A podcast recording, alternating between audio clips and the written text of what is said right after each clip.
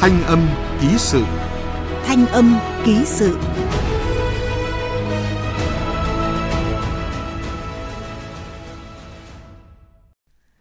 Hùng vĩ của sông Đà không phải chỉ có thác đá, mà nó còn là những cảnh đá bờ sông dựng vách thành. Ngoặt khúc sông lượn, thấy sóng bọt trắng xóa cả một chân trời đá.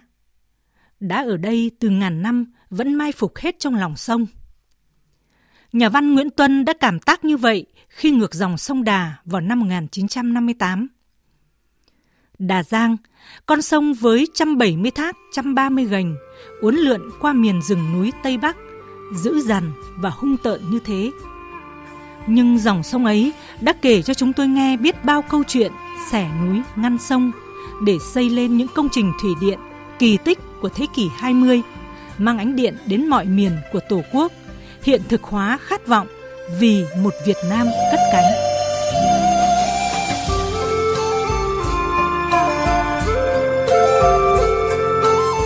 Đường lên Tây Bắc hết đèo lại dốc, nay không còn như xưa. Giờ đây là những con đường trải nhựa phẳng lì, hai bên là những thửa ruộng bậc thang xanh mướt, xa tít tắp.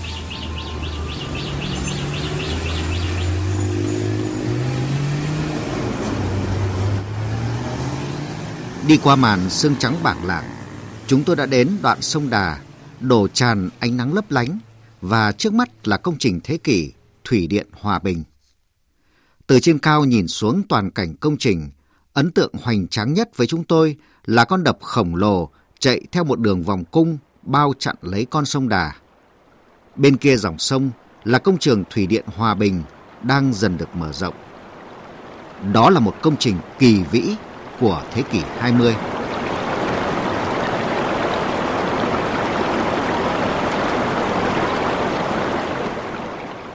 Sông Đà, con sông bắt nguồn từ Trung Quốc, chảy dọc miền Tây Bắc Việt Nam trên chiều dài 543 km. Con sông đỏ ngầu và quần quận thác đổ. Năm 1979, ngày ấy, thị xã Hòa Bình bé nhỏ khiêm nhường bên dòng sông Đà quận sóng Đúng 10 giờ sáng ngày 6 tháng 11 năm 1979, tại khu vực đồi ông Tượng, khối mìn 90 tấn được kích nổ.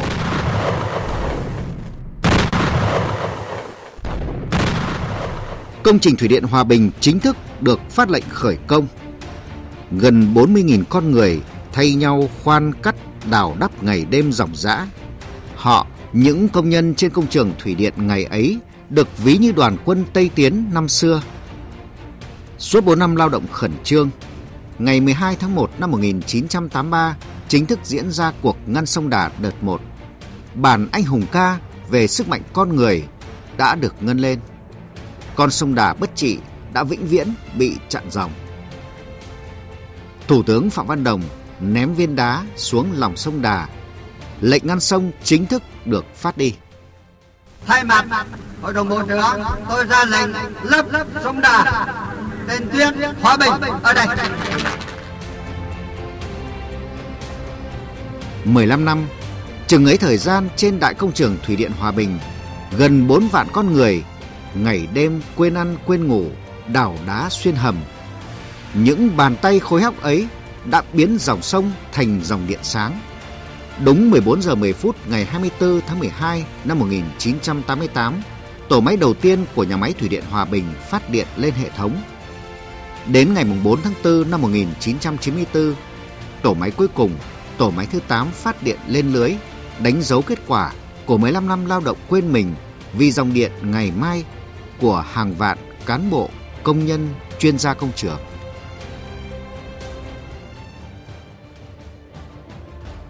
Tám tổ máy và các công trình phụ trợ thi công ngầm lắp đặt trong lòng quả đồi với chiều cao 50 m, chỉ có thân đập là lộ thiên Đập ngăn sông tạo nên một hồ chứa nước có dung tích 9,8 tỷ mét khối. Đập xả tràn có 12 cửa xả đáy và 6 cửa xả mặt.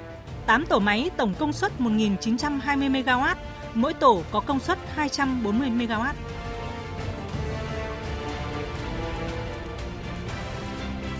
Sông Đà gập ghềnh, hiểm trở và hung dữ, giờ chỉ được thấy trong dòng chảy ký ức. Gặp lại họ ngày hôm nay những người hùng từng tham gia thi công công trình thủy điện Hòa Bình của hơn 40 năm trước vẫn dạo dực niềm tự hào khi nhớ về quãng thời gian cống hiến tuổi thanh xuân cho một đại công trình mang tầm vóc thế kỷ. Cái ước mơ của chúng tôi đấy, lúc ấy là đóng góp vào công trường Thủy điện Hòa Bình. Tôi nói thực sự là ba cái Tết liên tục là vợ con phải gánh gạo, gánh bánh các thứ lên đây cùng chứ không về được. Dòng sông Đà như một sơn nữ đầy bí ẩn qua cảm tác của nhà văn Nguyễn Tuân. Hôm nay đứng bên sông Đà, bên công trình thủy điện Hòa Bình, chúng tôi mải miết nghĩ về sự kỳ vĩ của trí tuệ con người khi đã chinh phục, biến sức mạnh của nó thành dòng điện sáng. Chúng tôi muốn kể lại cái không khí hào hùng náo nức của hàng vạn thanh niên ngày ấy trên công trường thủy điện Hòa Bình. Đến tận bây giờ lên trên trên đà vẫn thấy khí thế như thế, nghĩa là nó sôi nổi mà nó hăng hái. Thế là mình làm quên mệt, không biết mệt là gì. Lái ngừng, nữ anh hùng lao động Lê Thị Ngừng, dưng dưng nhớ về những ngày tháng phá đá mở đường hầm như thế. Hôm nay đây, cùng chúng tôi đi trong đường hầm dưới lòng núi, cùng xài những bước chân trên nền gạch đá hoa dẫn vào phía trong hầm, nơi lắp đặt toàn bộ thiết bị chính gồm 8 tổ máy phát điện. Bà ngừng kể, đó là những tháng năm đằng đẵng, gần 40.000 con người với mũ bảo hộ màu vàng, quần áo lao động màu xanh, khoan, cắt, đào, đắp suốt ngày đêm. Xe thì đi trở lên đổ lên đập làm đập làm xây xây đập để ngăn dòng nước đấy. Ba tháng có 30 ngày thì tôi làm bao giờ phải 45 đến 50 ngày công. Có một ngày làm thường thường là hai ca. Nghĩa là sáng ra đi từ đi làm từ 6 giờ sáng đến đến trưa nghỉ tối lại 12 giờ đêm. Cứ liên miên ngày nào cũng như thế không thể đứng ngoài vòng của của cái khí thế của trên công trường được hằng ngày lắm mà không tả xiết được chỉ vào một chiếc máy xúc EKG do Liên Xô tài trợ, hiện còn đang lưu giữ tại nhà truyền thống bên bờ trái của đập thủy điện Hòa Bình.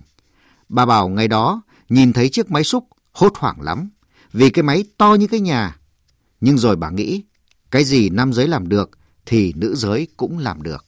Đôi xe có ai là nữ đâu, là nam hết. EG 4, 4,8B, cái, cái máy ờ, to nhất đấy. Cái gầu vương ở này này, xúc lên cái xe Bena Cái lốp của nó tôi còn đứng gập đầu cơ mà. Nên trên cái máy nó động động động cơ rất là lớn nó nhiều thế nên là nó cứ, cứ rút rít ầm lên mình mình không nghe tiếng gì cả. Cái trên cái máy toàn ký hiệu là tiếng nga thôi mà mình lại chưa đi học tiếng nga này nào. Công trường bốn vạn người không lúc nào ngất tiếng máy khoan tiếng đào hầm.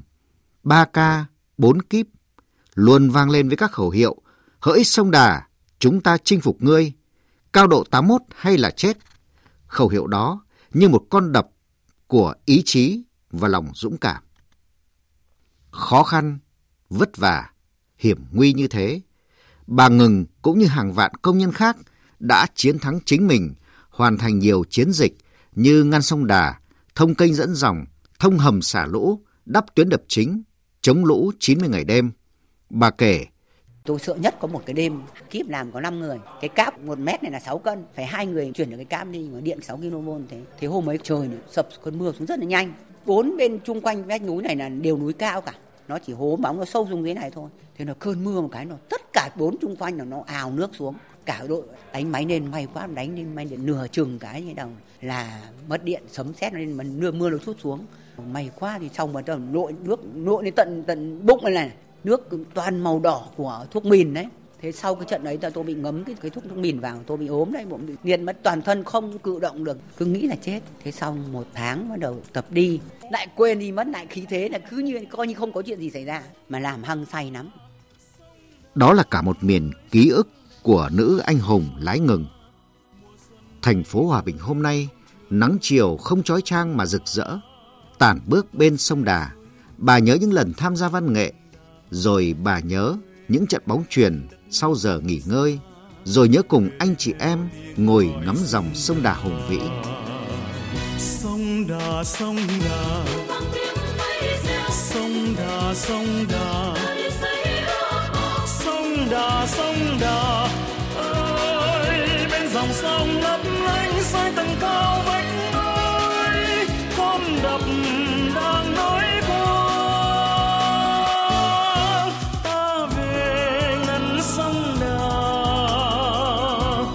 Sông âu yếm cho đời phù sa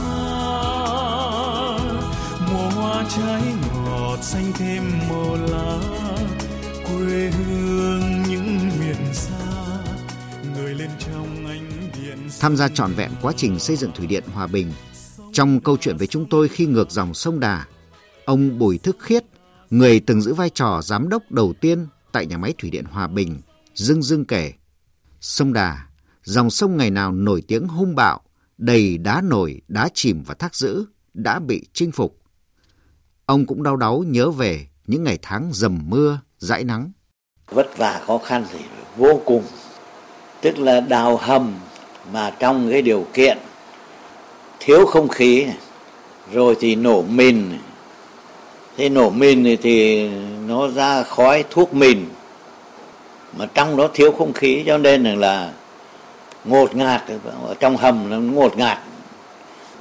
Thế mà công nhân người ta làm việc ấy, người ta ở 8 tiếng đồng hồ trong tháng 30 ngày không có ngày nghỉ. Ờ, hồi đầu tiên là lái máy xúc rồi thì là lái uh, xe ben la là này khác thế là cô ngừng đấy cô ngừng là anh hùng của uh, sông đà đấy thì là cũng lái cái máy xúc ekg Ngọn đồi 206, nơi đặt tổ hợp ngầm gồm 8 tổ máy và các công trình phụ trợ, hơn 70.000 mét vuông là đá cứng.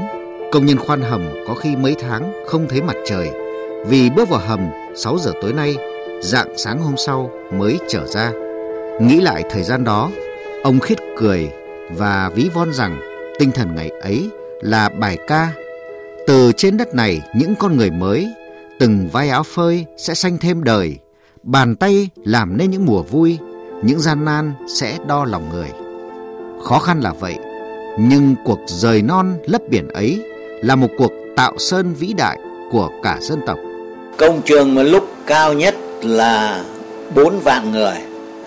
Và số chuyên gia Liên Xô mà có mặt trên công trường là khoảng 800 800 người.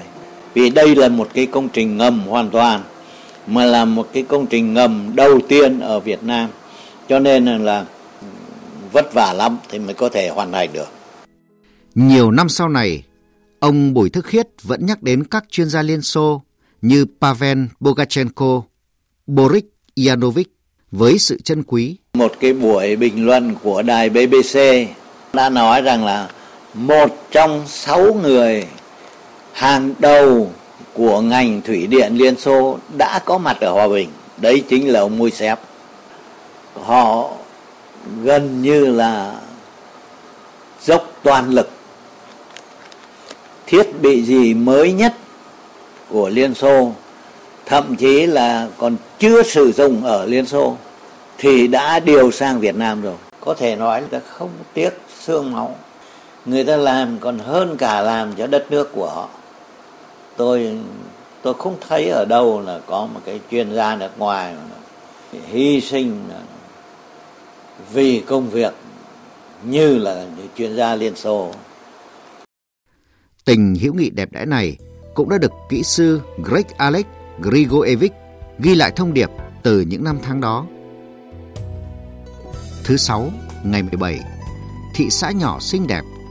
Các chuyên gia Liên Xô sau khi đã hoàn thành sứ mệnh cao cả của mình sẽ trở về quê hương thân yêu. Nhưng với một tình yêu chân thành, họ luôn nhớ về những năm tháng đã sống và làm việc trên sông Đà. Nhớ những người bạn Việt Nam đã cùng họ tạo ra nguồn năng lượng cho đất nước. Họ sẽ nhớ mãi hòa bình, hòa bình cho thị xã nhỏ này, hòa bình cho Việt Nam, hòa bình cho tất cả chúng ta. một đêm trăng lên thấp thoáng tôi nghe tiếng ba la lạy ca lặng nghe khúc hát vồn ga bồng bềnh trên sóng nước sông đà.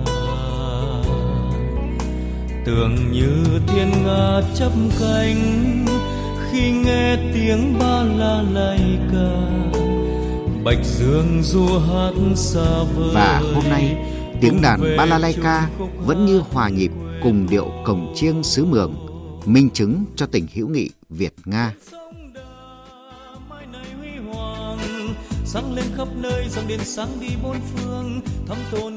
Từ nhà máy thủy điện Hòa Bình, dòng điện đã tỏa đi nhiều vùng miền, kịp thời cung cấp năng lượng, yếu tố đầu vào vô cùng quan trọng và quyết định với nhiều ngành kinh tế, phục vụ quá trình công nghiệp hóa, hiện đại hóa, đáp ứng nhu cầu điện của nhân dân trong giai đoạn đầu của quá trình đổi mới.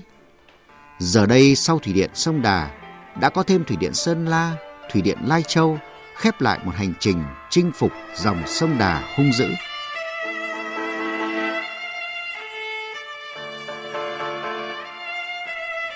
Chúng tôi đến thăm chuyên gia ngành điện ông Bùi Thức Khiết, người đã có đến 60 năm lăn lộn trên các công trường.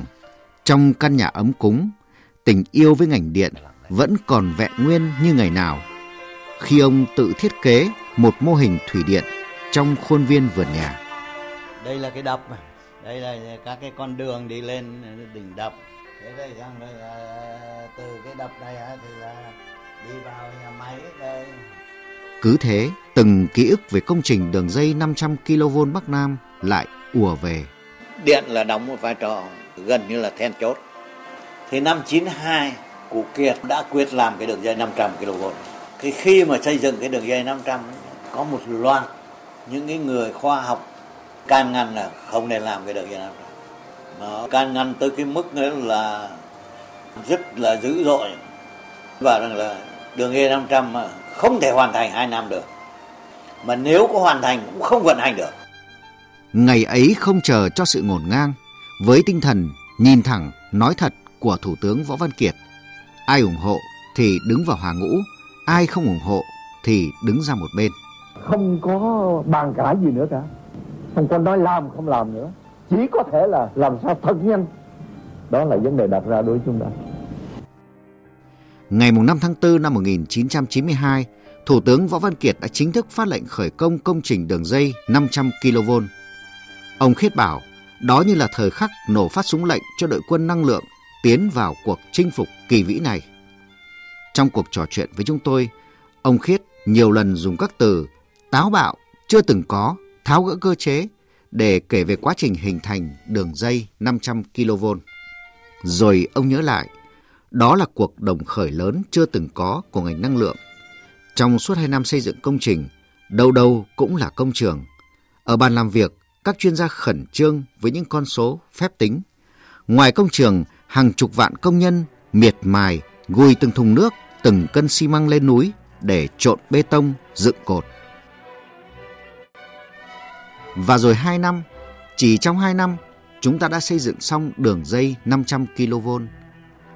Một khắc họa này thôi đã cho chúng ta hình dung ra kỳ tích của công trình lịch sử này.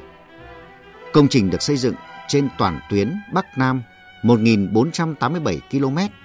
Phần lớn đường dây đều xuyên qua núi rừng hiểm trở, đầm lầy, suối sâu, heo hút.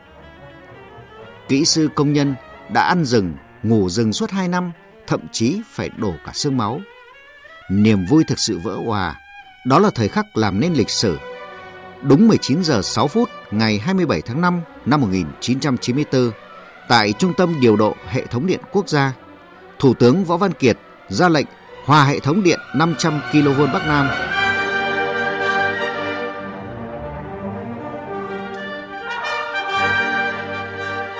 Khi đóng điện đường dây 500 kV cái, cái hôm ấy là tôi ở Đà Nẵng cụ Kiệt là ngồi ở trong phòng điều độ khi khoa được một cái mọi hệ thống là vận hành ổn định một cái cụ Kiệt nghĩa là đứng ở trong cái phòng rồi quá sung sướng.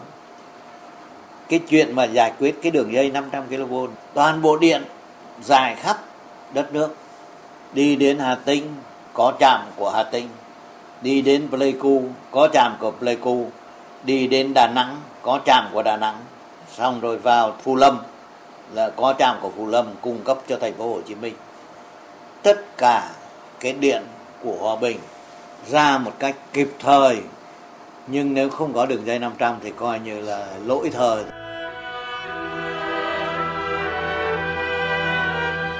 Công trình thế kỷ, kỳ tích của Việt Nam, huyền thoại Trường Sơn mới. Nhiều người đã gọi tên đường dây siêu cao áp 500 kV Bắc Nam như thế. Chuyên gia ngành năng lượng Nguyễn Tài Sơn tự hào nói với chúng tôi rằng chúng ta xây dựng được cái đường dây 500 kV đấy và tải điện từ thủy điện Hòa Bình vào cho miền Nam. Kinh tế trọng điểm ở trong miền Nam là đều được sử dụng của thủy điện Hòa Bình.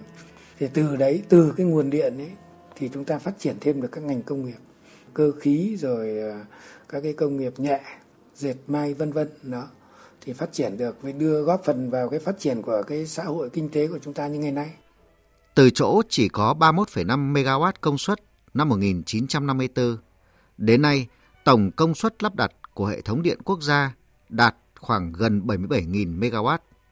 Chủ tịch Hội đồng thành viên Tập đoàn Điện lực Việt Nam Dương Quang Thành chia sẻ rằng sứ mệnh tiếp tục đang đặt lên vai những người thợ điện phải đổi mới tư duy, chinh phục mọi thử thách, giữ vai trò bảo đảm cung cấp điện an toàn, ổn định cho phát triển kinh tế xã hội. Tập đoàn là vận hành an toàn và có hiệu quả các nguồn điện và hệ thống lưới điện hiện có, đẩy mạnh đầu tư xây dựng các cái nguồn điện mới, đồng thời đầu tư phát triển hệ thống lưới điện đồng bộ, trong đó có hệ thống lưới điện để đấu nối các cái nguồn điện, đấu nối và cung cấp điện cho các cái trung tâm phụ tải, đặc biệt là hệ thống lưới điện để giải tỏa công suất nguồn năng lượng mới và tái tạo.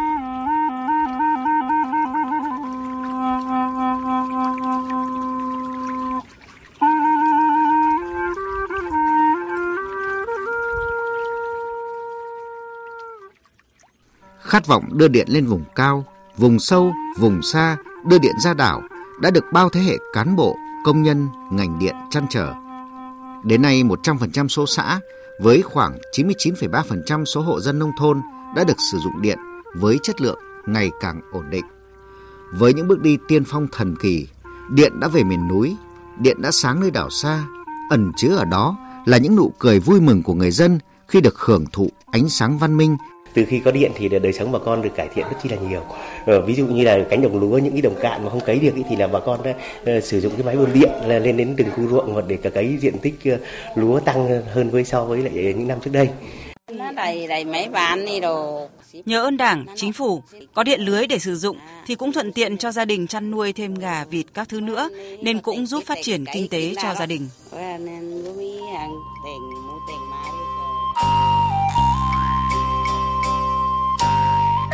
Phang Sipang trong tiếng bản địa có tên gọi khác là Hùa Sipan, nghĩa là phiến đá khổng lồ tranh vênh. Với độ cao 3.143 mét, đây là ngọn núi cao nhất của cả ba nước Đông Dương. Đến với Phang Sipang hôm nay, cảm giác ngỡ ngàng khi thấy đèn điện sáng trắng, những máy móc cỡ lớn chạy do do ngày đêm không ngừng nghỉ.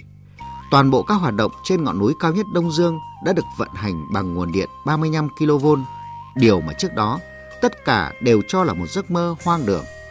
Và câu chuyện với chàng kỹ sư trẻ Trần Đình Luật, công ty Fangsipang Sapa bắt đầu mở ra kỳ vĩ như những cánh rừng hoàng liên rậm rạp.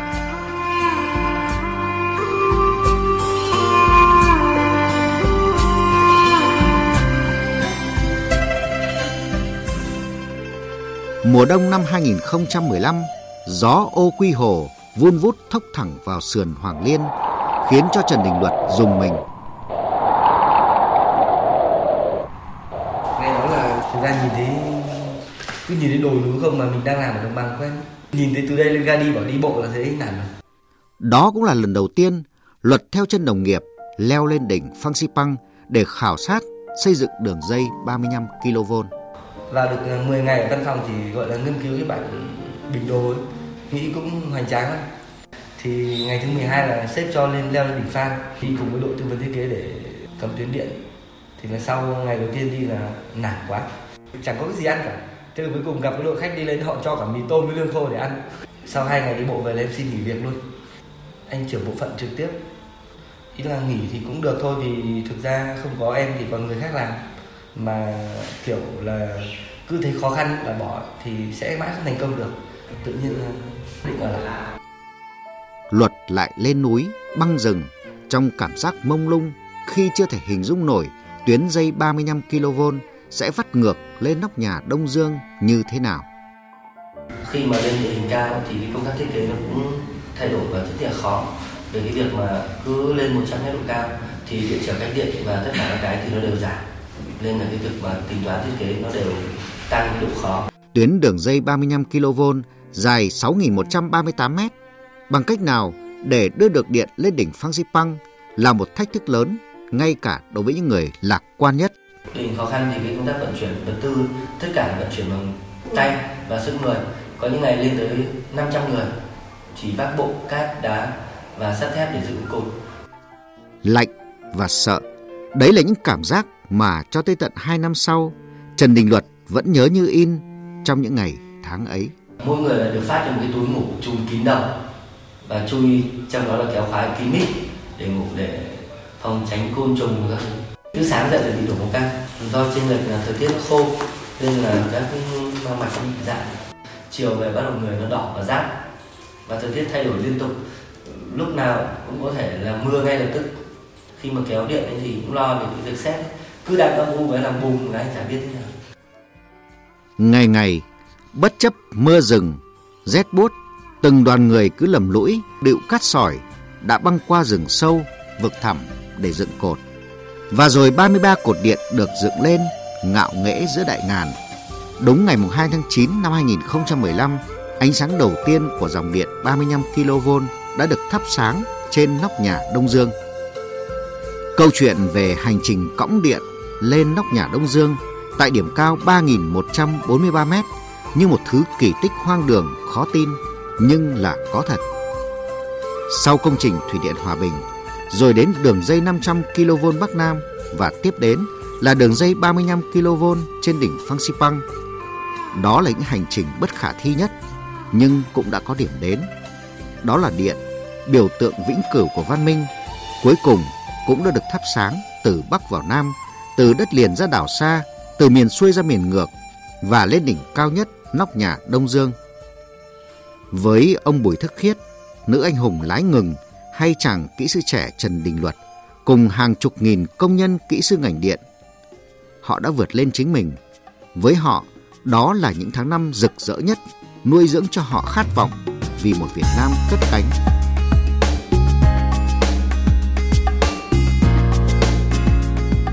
Bạn bè ơi, ta sẽ đến ở nơi đâu Tổ quốc cần mở những công trường.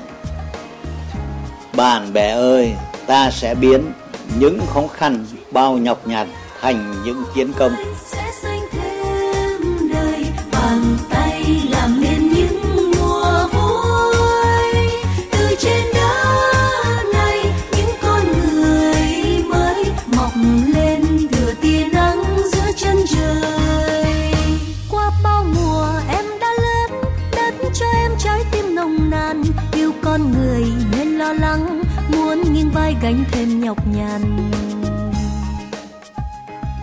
Quý vị và các bạn vừa nghe chương trình Thanh âm ký sự Sông Đà, dòng sông ánh sáng. Chương trình do các phóng viên, biên tập viên Nguyễn Hằng và Nguyên Long thực hiện. Chỉ đạo nội dung và thể hiện lời bình Nguyễn Vũ Duy.